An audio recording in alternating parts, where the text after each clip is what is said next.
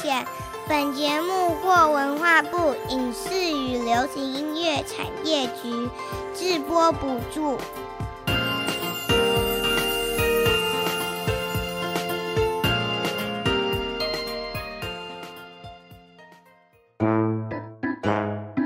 这是哪里呀？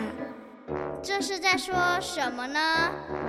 哇，我觉得好特别，好有趣哦！让我们带着好奇心遨游世界，跟着凯西一起去冒险。Let's go！还是要冒险。凯西制作主持。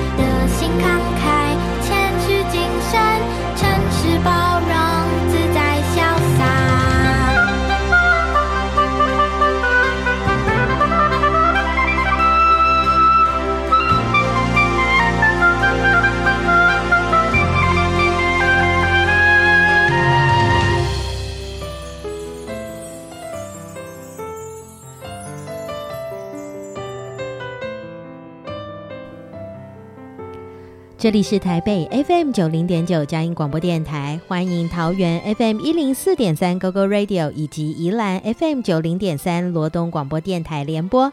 亲爱的大朋友、小朋友以及听众朋友们，大家好，欢迎来到还是要冒险节目。我是主持人凯西，很开心能与听众朋友们一起带着好奇心认识世界。还是要冒险节目，在每个礼拜一下午四点零五分，于台北 FM 九零点九和桃园 FM 一零四点三播出；每个礼拜六早上九点零五分，于罗东 FM 九零点三播出。您也可以免费下载佳音 Love 联播网的 APP，用手机随时收听本节目。当然，各大 Podcast 平台搜寻“还是要冒险”节目名称，也能随选随听哦。在今天的节目，要带大家去一趟缅甸。二零二一年，缅甸发生了很严重的军事政变，到现在仍然还没有结束。本集让我们来认识这个很近，但是却有点陌生的国度，也让我们一起来讨论什么是政府，让我们对国家的组成有一个基本的概念。现在。让我们一起出发，前往缅甸吧！今天你要去哪里呢？跟着我一起飞吧！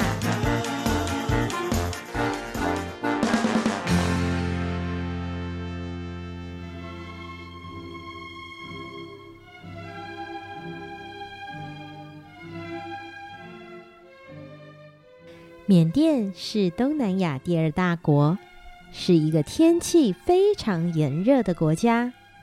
为什么叫缅甸呢？缅是缅族人的自称，汉语有遥远的意思，而甸是指郊外的地方，所以缅甸的意思是遥远的郊外。缅甸有十九个台湾这么大哦。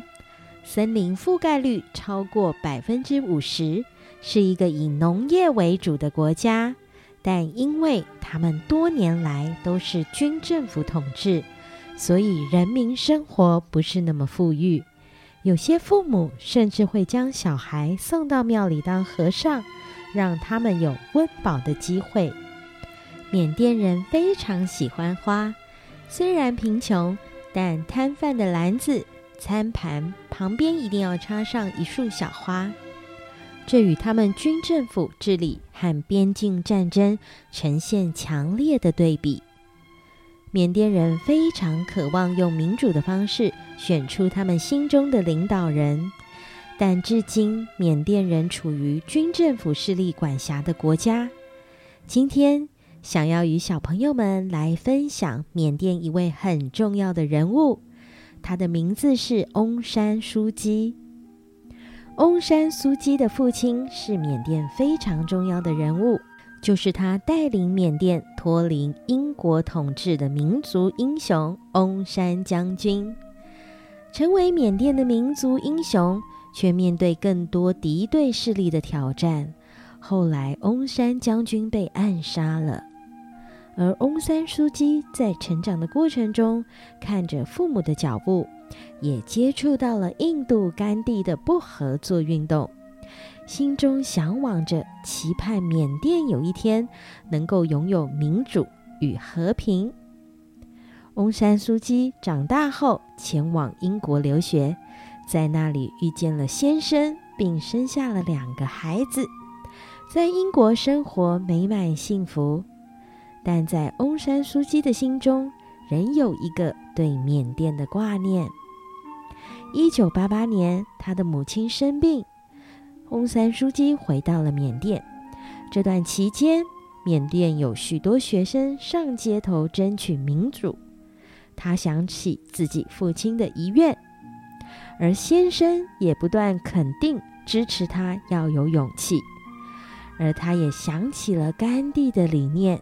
决定不以暴制暴，所以在缅甸成立了全国民主联盟。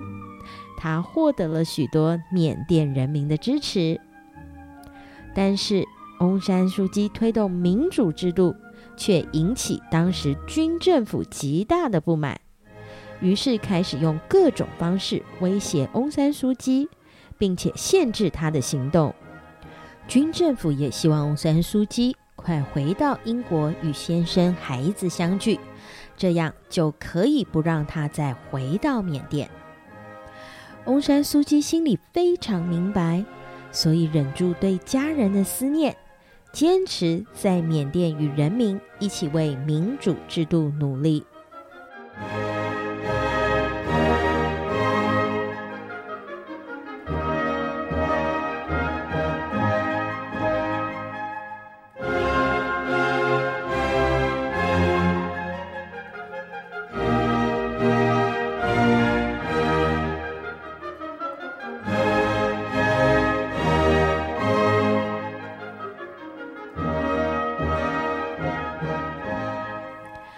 后来，他的先生生病了，他非常想回到英国陪伴家人，但是他心里也知道，若他去了一趟英国，应该再也无法回到缅甸。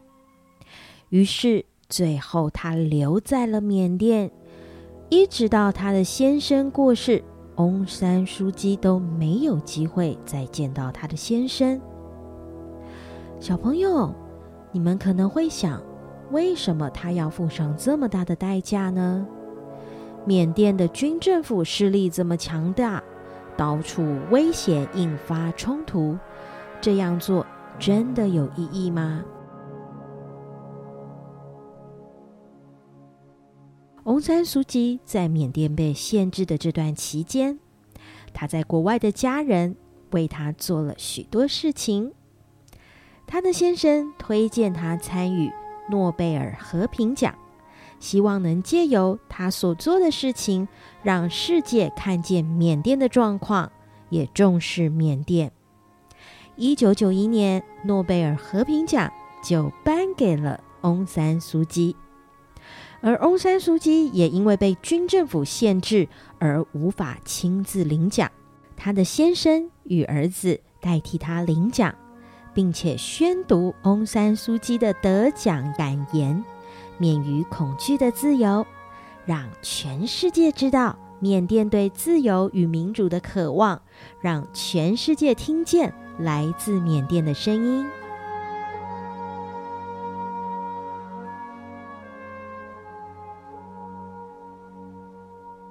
亲爱的，小朋友们，从翁山苏姬的故事中，你有什么想法？或是体会呢？坚持真的很不容易，有时候还会使我们很为难呢。所以要知道自己为什么坚持，还有在做决定的时候必须非常谨慎，都是很重要的事哦。有时候看起来很微小，就像翁山苏姬要起来对抗军政府，真的是非常困难。但是当你在做对的事情，并且持续坚持，其他的人也会看见。并且成为你的帮助。缅甸现在依然在民主与军政府的对抗当中，但世界也持续关注缅甸的变动。也许我们也能够从对缅甸的认识与关注，成为帮助别人的力量哦。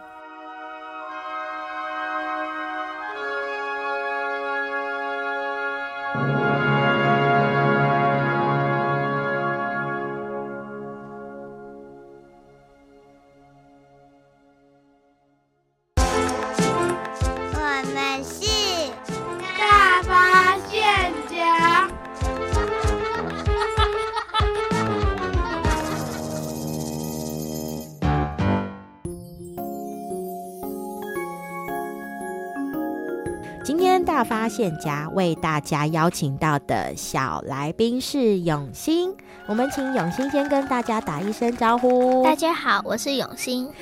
永兴，你来到节目，今天要来跟大家分享的这个国家是哪一个国家？缅甸。缅甸。在分享这个之前，我想问问永兴，你最近都喜欢看什么书？嗯，林良写的。林良爷爷写的书。对。你为什么会喜欢看林良爷爷写的书呢？他那本书的名字叫做《早安豆浆店》。是，那他就是在每一篇都是一点小短文，小短文。嗯、那他后面就会告诉我们说，这个故事的道理是什么。所以其实他都是从故事来跟你讲一个道理。对，你非常喜欢这样子的一个呃书籍跟，他就不会说那么直接哦，他会让你先知道这是什么状况，然后让你想一想。就是他，你会知道说那是什么状况，嗯、那这个状况之下你要怎么处理？哦，所以你就觉得更容易去明白，不会说你就一直讲，嗯、那很多人就不喜欢说哦，你讲这些。道理安那么无聊，他都没有故事性嘛？哦，真的，真的，不要再跟我讲道理了。然后他就说：“哎，好，那我讲点故事。”哇，所以今天永兴一开始就先跟大家来介绍一下这个林良爷爷的书，小朋友们有机会也可以去看看。如果你不喜欢这个看一些讲道理的书，林良爷爷讲故事给你听，你还可以从里面去学一些事情哦。今天我们要来介绍这个国家是缅甸。我想问永兴，在这之前。你有听过这个国家吗？我只听过他的笑话。哎，什么笑话？你要不要讲来听？他说什么国家不用电？哦，什么国家不用电？缅甸。真的？哎，很厉害。所以你在这之前，其实你只听过这个笑话。嗯，是的。那你完全不知道它在哪里，对不对？对。那今天我们来介绍这个国家，我想先问问永兴。你对于这个国家有什么认识？因为缅甸它可能偏的比较落后，所以我们大家对它的认识就相对的会比较少一点。哦，怎么说？你你觉得它的资料不太好找，是不是？对。哦，你就觉得要去查询他的资料不是很好找。嗯。但是你还是有找到一些讯息。对。你来跟小朋友们介绍一下。缅甸它是一个佛教的国家，嗯、所以它有佛塔之国的别称。哦，那因为它从事农业的人口很多，嗯，那所以它还有稻米之国。哦，稻米之国，也就是说它其实出产很多稻米，对，对不对？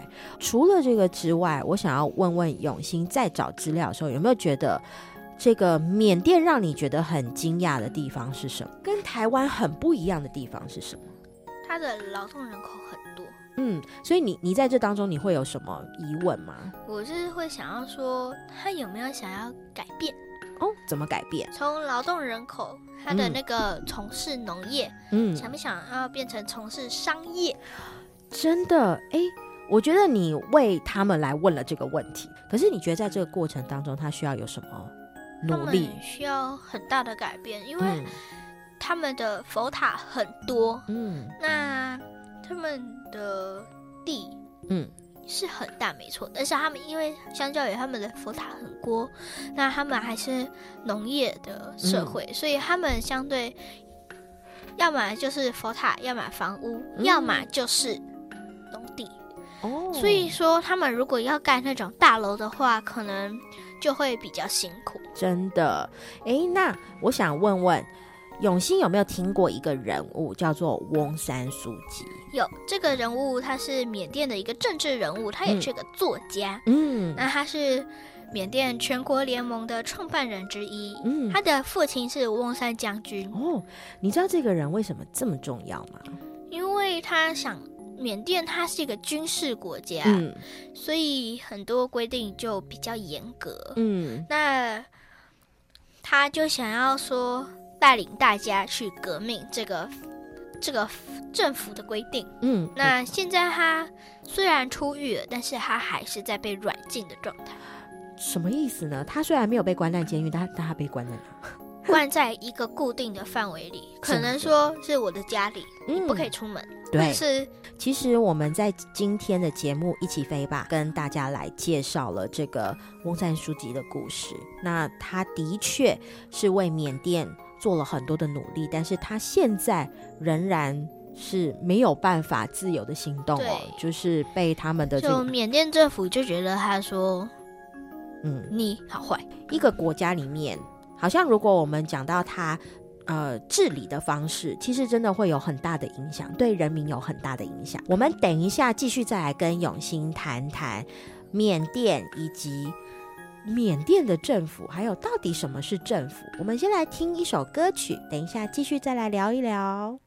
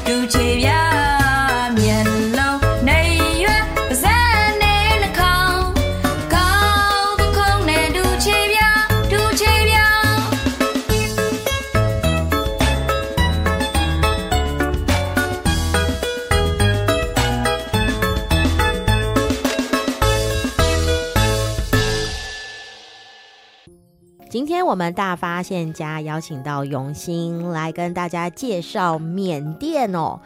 这个我们刚刚介绍了缅甸一些跟台湾很不一样的地方，譬如说我们在台湾可能看到很多高楼大厦，但是在缅甸我们会看到很多的庙。那除了这个之外，其实永兴想要跟小朋友们再来介绍缅甸的国旗。缅甸的国旗是由黄蓝、黄绿、红三色所组成。嗯，那中间有一颗代表永恒的联盟的五角星，嗯、白色五角星。嗯，那黄色象征团结，嗯，绿色象征和平，嗯，安宁、青葱翠绿，嗯，红色代表勇敢跟决心。嗯，哎、欸，我觉得这个国旗的设计真的很代表他们的国家，就是除了他们人民的这个意志之外，我们也可以感受到它是一个。种很多稻米的地方，因为有绿色，对不对？嗯，哇，我觉得这个国旗的设计非常非常的用心，跟大家来介绍缅甸这个国家。那我们刚刚在节目当中，我们其实讲到翁山书记，然后就讲到了缅甸的政府。那我接下接下来就想问问永兴哦，学校在你的班级有没有各个鼓掌？有。我想问永兴，你有没有担任鼓掌？副班长。你担任副长哦？你曾经担任过副班长跟风纪股长。嗯。这些股长是怎么样被选出来的？由班上的同学投票这样去选的哦。怎么投票？那所以我们就比较是哦，你你可以选择，不是说老师规定谁就谁哦。那所以同学是需要先提名吗？对。那这个提名的，你觉得同学在提名这些人的时候，他们是用什么呃准则？去找说，哎、欸，我今天我想要提名这个同学。每个同学的想法应该都不太一样，对，因为老师的方法是，你的老师会给你们一张那个小纸条，然后你就在上面写你想要投谁，那为什么？嗯，哦，老师会这样子做，对，就是所以你不，但是你不可以写说，因为他是我同学，他是我的好朋友。就是老师有规定说，你要写为什么，你要写出一个理由。哎，所以其实同学是会去观察每一个同学的优点。哎，所以其实这就是一个选举的过程了。对。然后你们就选出了你们班级的各个股长。嗯。被选出来了之后，请问同学要不要服从？要。哎，譬如说这个管秩序的。但是，就是老师有先说过，嗯，嗯，当。假如说风纪股长好了，风纪股长是管秩序的。嗯，那如果说你是我，我们两个是好朋友。嗯，可是你今天讲话了，我要记你，但是你下课，哦，我不理你了，谁叫你要记我？哎、欸，这个很重要，我觉得老师想得很周到，因为呢，老师也要保护你们，这是班上的规则，嗯，不是说你个人的情绪。对。哦，对你，你记我是不是你？你对我不太，那是我的任务。哎，你要跟他讲说，这是我的任务。那我为什么刚刚要这样子来询问永兴呢？因为其实我们在一个国家里面有一个政府。政府他是不是就要来帮我们想说，哎，这个国家我们要怎么发展？像刚刚我们讲到缅甸，它是以农业发展。等到我们真的国家越来越有钱，是不是可以转型？好，这个是政府需要去想。可是政府不可能只有一个人做事啊，就像你们班级一样，不可能都是老师在做事，老师帮你们整洁，然后老师又要上课，老师又要管秩序，老师又要改作业，那老师就昏倒了。所以是不是要分配工作？政府的单位也是如此。哎，我不知道永兴有没有印象？台湾有的时候就是过几年会有一个选举，对，有没有？那选举呢，就是各种不同职位，它会有不同的选举。那时间就错开了。对，在这些选举的里面，我不知道永兴会不会去看这个报纸？这些这些选出来选举的人，他们是会提出他们的政见。你有你知道这个这个事情吗？对，但是他们说哦，我之后我如果你投我，我就怎样怎样怎样。欸、对，他不能够开空头支票，嗯，所以一个政府能够正常运作，代表这个国家能不能够正常运作了。对，也就是说。嗯，小朋友们，如果觉得，诶，那这个国家的事情，我现在想有点遥远，那你再想到你自己的家里的话，我觉得就会比较简单了。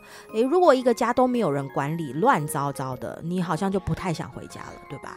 对。哦，然后呢，这个家里如果没有人管理，然后爸爸妈妈也就是没有在管你以后要干嘛，或者是你现在在干嘛，诶，你会觉得说，诶。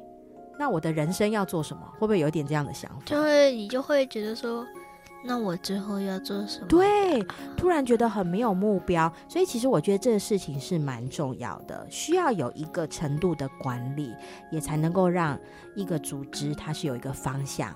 能够大家一起往这个方向前进，就会是嗯，嗯，大家很有目标，然后你也知道你为了什么努力。对，今天谢谢永兴来节目，跟所有的大小朋友们分享这么重要的事情，也谢谢永兴，也谢谢大家。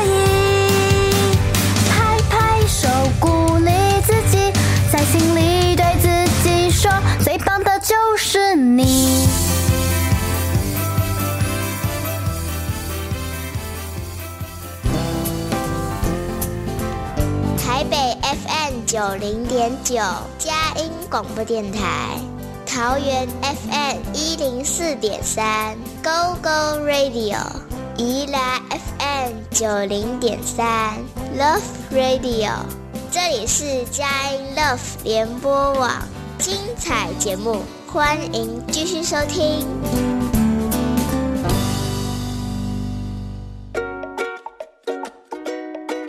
现在所收听的是《还是要冒险》，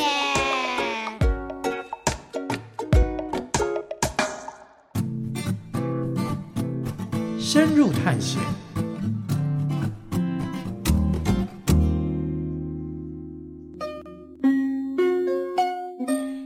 我们深入探险，为大家邀请到的探险特派员是妙儿。我们请妙儿先跟大家打一声招呼。Hello，各位还是要冒险的大朋友、小朋友，大家好，我是妙儿。今天邀请到妙儿，要带我们去缅甸一趟哦。嗯、我们想要先来问问妙儿，你是什么时候去缅甸的呢？哦，我大概呢是在。过去这十年当中，呃，去缅甸的呃次数有大约五六七次吧。这么多次？为什么去缅甸要去这么多次？哦，呃，我会去缅甸是因为呢，呃，有机会参加教会的短宣队。嗯，然后呢，呃，我们短宣短宣队的据点是在泰国北部的一个呃城市，叫做妹塞美赛。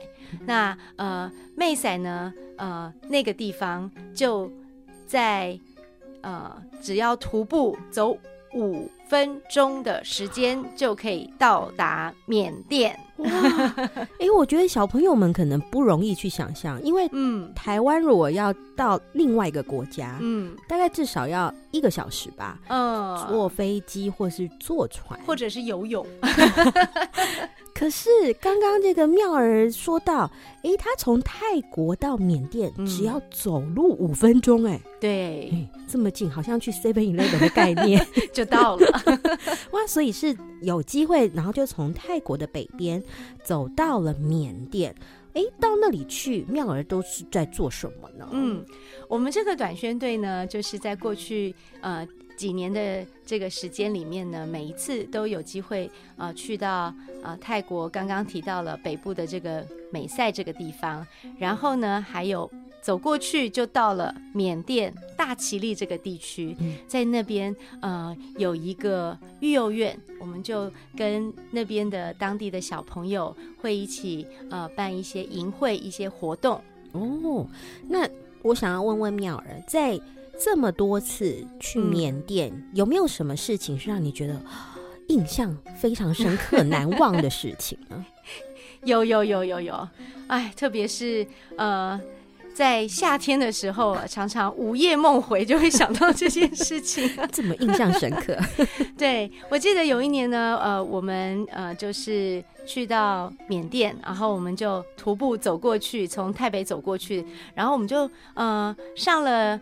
呃，一台车车子，那那那那那种车子呢，其实在缅甸啊，或者是泰国当地呢，都非常普遍，叫松挑，也就是呢，呃，他的司机呢就坐在前面，那后面呢有一点像小货车那样子，不过它只是有一个小棚子，所以没不是完全遮起来的，呃，左边、右边跟后面呢都是通风的这样子。然后呢，那种车其实你你在你在路上呢，随时都可以拦那个车，就可以上车，然后。呃，随时你就告诉司机你要在大概什么地方下车，他会放你下车，所以是非常便利的一种交通工具。嗯、呃，但是我们一行人因为比较多，所以我们一上车就把这个松挑那台车给坐满了。嗯，在完全没有预警的情况下呢，忽然间在我们的车上就有伙伴在尖叫，然后我们就我们就被吓到，想说为什么要这样尖叫？在我们还没有反应出来要问他为什么要尖叫的同时，我们其他人也开始尖叫了。啊，原来啊，我们那一次啊，就这么幸运，这么巧的遇到缅甸当地的泼水节，就是四月十几号的这段时间。原来缅甸也有泼水节，对，因为我们在泰国那一集，我们就特别介绍到泼水节是他们的新年。嗯、原来缅甸也有泼水节，那它的意义跟泰国也是一样的吗？对，其实是一样的，是从他们有一样的这个佛教的信仰来的。嗯、那呃，大家听过泰国的那一集，一定很清楚的可以了解到，呃，在这个泼水节的过程当中，他们希望透过这个泼水的这个仪式，嗯来祝福其他被他们的水泼到的所有的人，不管是去除呃过去一年所有的这个不好的事情啊，呃。糟糕的事情啊，然后透过这个水，希望能够洗干净，然后为他们的这个新的一年带来祝福。嗯、那那我们就坐在那个车上，哇，我们就是领受这个祝福。哇，这真的是一个太令人永生难忘的经历。难怪刚刚妙儿说，在夏天午夜梦回的时候，总会想到这件事情，觉得特别凉快。一开始就跟我们分享这么令人惊讶的事情，我觉得真的是太有趣了。那我也想要来问问妙儿，其实，在缅甸，你们真的是深入了很多的地方，然后也在那里接触当地的人。你最喜欢缅甸什么样子的事情，或什么样子的人？嗯。我们在缅甸，因为有机会去了这么多次，虽然每次去，呃，也许时间都不是太长，呃，但是呢，也就在那里认识了朋友了，嗯，啊、呃，这些朋友是呃累积了非常多年的情感的，呃，这样子的友谊。我其实最喜欢缅甸的是他们当地非常朴实的呃环境，嗯，还有。呃，他们的朴实的笑容，他们都很热情的欢迎我们，常常都会拿出他们觉得最棒的、最好吃的东西来跟我们分享。哇，我觉得这样子听起来，缅甸人其实是相当热情的，不管在泼水节，或是在 平时的相处，其实他们真的就是非常用他们的真性情在跟大家交朋友。嗯、那其实我们也好奇一件事情，在缅甸到底妙儿吃些什么东西？哦。我曾经呢接受过他们觉得最好吃的零食，嗯哦、是什么？就是呃，我们因为我们去到这这个育幼院嘛，嗯、然后有很多孩子就也很会很想要跟我们这些所谓的老师们来啊、呃、分享他们觉得最宝贝的东西。然后呢，那一次我就看到他们拿了一个大盘子，嗯，里面呢装着满满的鲜红的辣椒，然后还有。一小盘的砂糖啊，恭敬的端到我们的面前，说：“老师，这是我们这里最好吃的，我们最喜欢吃的零食，你们要不要试试看？”啊、等一下，这真的是太惊人了！他们的零食竟然是辣椒。配砂糖，辣椒配上是这样会比较不辣吗？哎，有点好奇。但是他们的小朋友也是这样吃的吗？是的，他们的小朋友也是这样吃的。这么能吃辣，我想到都流汗，觉得很辣。哎，对，我在想，可能是因为他们那里的天气真的是很热，嗯，然后呃，也许也不是每一个地方都有空调的设备，就是冷气，然后可以吹得很舒服。嗯，所以呢，他们在饮食上。面是呃非常强调要酸一点，要辣一点，这样子比较能够呃下饭哦。那所以从小大概就是都养成了这种很能吃辣的一种能力。好难想象哎，哎，我觉得其实他们在饮食上面跟泰国也是蛮接近的，嗯，好像就是因为天气很热的关系，他们必须要吃一些开胃的食物。对，哎，小朋友，你们听到现在有没有觉得 缅甸实在是有太多的地方跟台湾很不一样呢？刚刚讲到缅甸吃的部分，很特别的是他们的零食，就是非常的令人惊喜的呛辣。那除了这个。辣椒甜点零食之外，还有没有什么很特别的食物？嗯，他们当地呢，呃，有一种手抓饭。嗯，可是这个手抓饭跟印度的那种手抓饭又是不一样的哦。呃，他们呢一顿手抓饭料理呢，其实所有的餐具都可以免了啊，包括盘子、碗、筷子、汤匙都不需要。他们会把所有的料理，包括饭啊，还有各种很辣的菜，好吃的菜。铺在芭蕉叶上，那芭蕉叶会先洗干净，嗯、所以你会看到一整桌的桌呃一整个桌子上面呢就铺满了芭蕉叶，嗯、然后一道一道的菜放在芭蕉叶上面，嗯、所有的人呢就围在那个桌子旁边，然后就开始开饭，然后你会看到一个画面，在没有任何餐具的情况下啊，你可以抓一点饭，然后抓一些菜，就放在这个。呃，你面前的这一坨饭上面，嗯、然后你下一口可能想要呃换的是那个另外一个口味的，另外一种口味，对，嗯、有一点像那个包饭这样子的概念，哦、嗯，可是它完全都是用手抓的。哎，我好奇，它的这个芭蕉叶是只有一大片吗？还是一人一片？呃，他会把整个桌面都铺满，所以大家是要换位置。是这个意思吗？呃，原则上都可以坐在自己的位置上面，哦、有一点像是芭蕉叶就是桌布，或者就是餐桌。然后你知道多环保吗？真的当然就会让大家都赶快把桌子桌子上的这些饭啊、菜啊、这些美食佳肴啊，全部都送到肚子里面。嗯、是吃完之后，芭蕉叶包一包，卷一卷，嗯、就拿到那个他们有时候会种一些呃。作物啊，嗯、就放到那个地方去，就施肥了。对，施肥了，真是太环 太环保了。哎、欸，我真的第一次听到这个手抓饭是这样，嗯、大家就用一一块这个芭蕉叶，大家就在上面一起享用，嗯、这真的是太特别了，很特别，很特别，真的真的。哎、欸，那今天邀请妙儿来跟我们讲了这么多缅甸的这个有趣的事情，我听了我都超级好奇。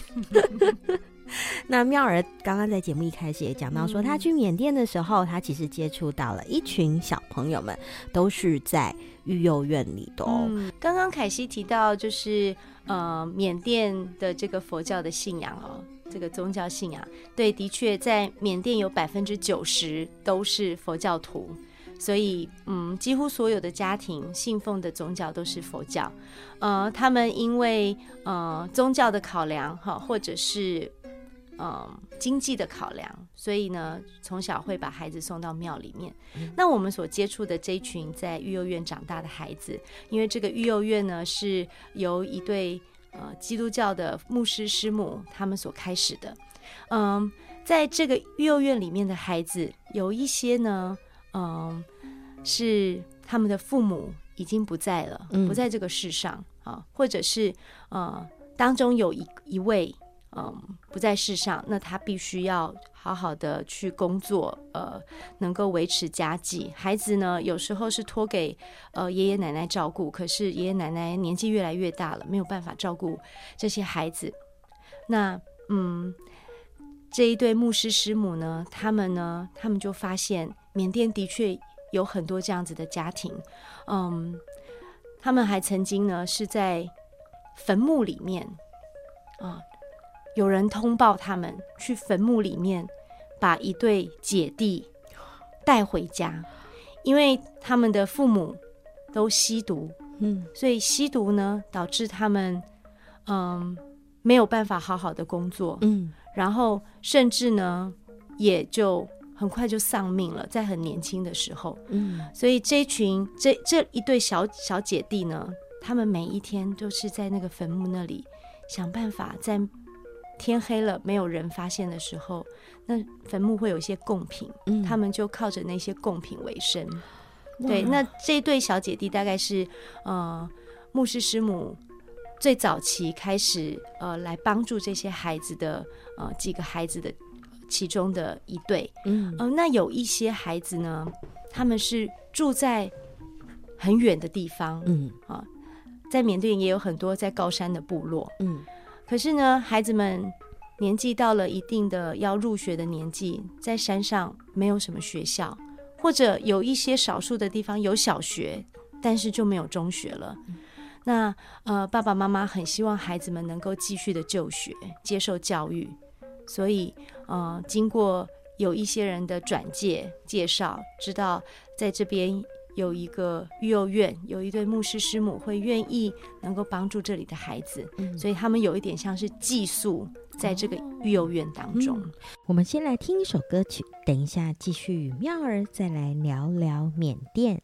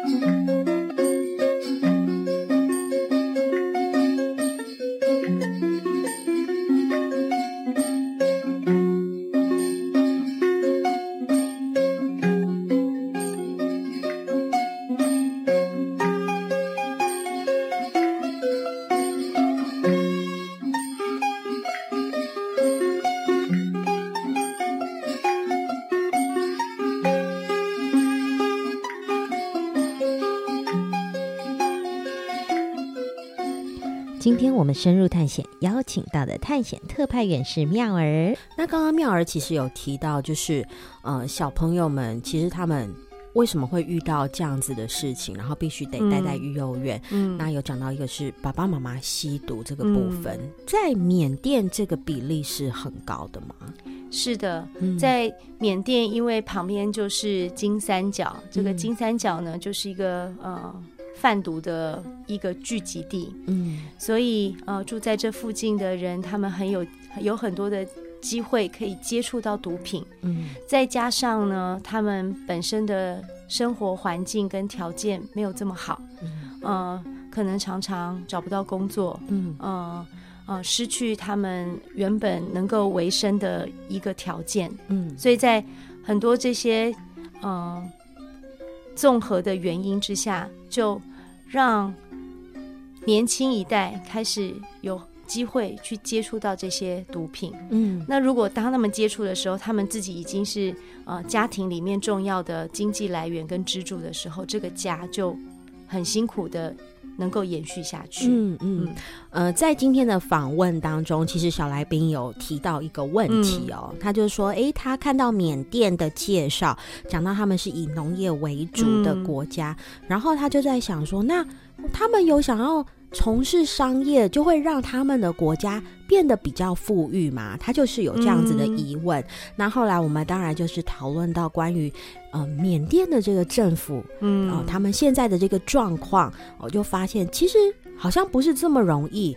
呃，一个政府它如果很动荡的时候，其实很难去照顾到下面的百姓。也就是刚刚妙儿刚刚讲到的，嗯、其实很多的人他可能没有办法去从事一些工作，嗯、或者是因为环境的关系，他接触到了不好的东西，所以就让他们的生活是非常的辛苦哦。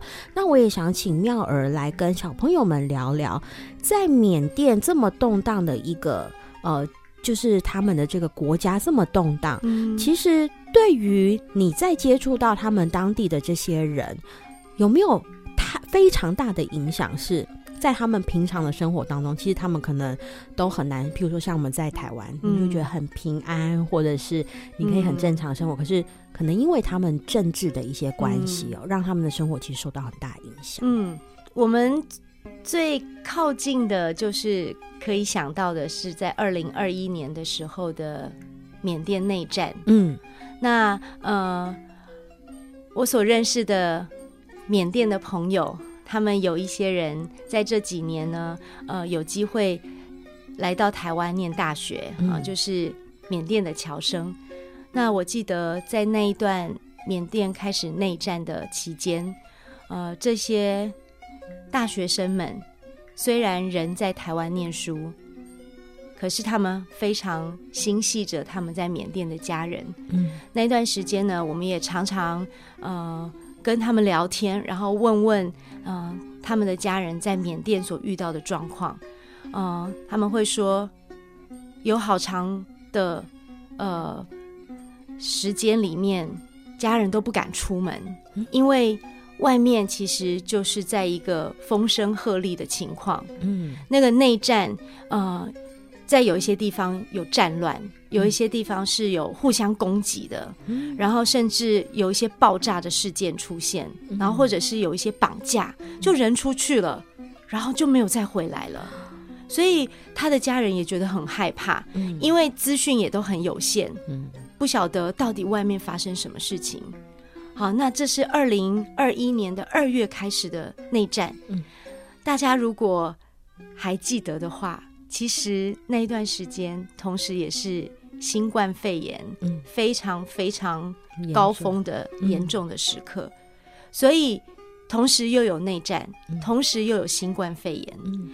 对于缅甸在缅甸缅甸生活的人来说是非常焦灼的，嗯，嗯，他们要一方面很担心，不知道他们国家的这个战乱会带他们对他们带来什么样的冲击跟影响，还有威胁，嗯，然后还有另外一个是看不见的病毒，也同时在呃威胁着他们，嗯，然后呃我们的缅甸的朋友在台湾念书的这些大大大学生，他们就是啊，呃，常常给家里打电话。有时候网络还不是这么的顺畅，所以他们也不是不见得能够一直联络到他们的家人，所以他们其实非常非常的担心。嗯，现在整个内战的情况已经稍微比较缓和下来了，没有像两年前这么紧张。嗯，但是因为国家里面彼此的对立、彼此的不相信、不信任。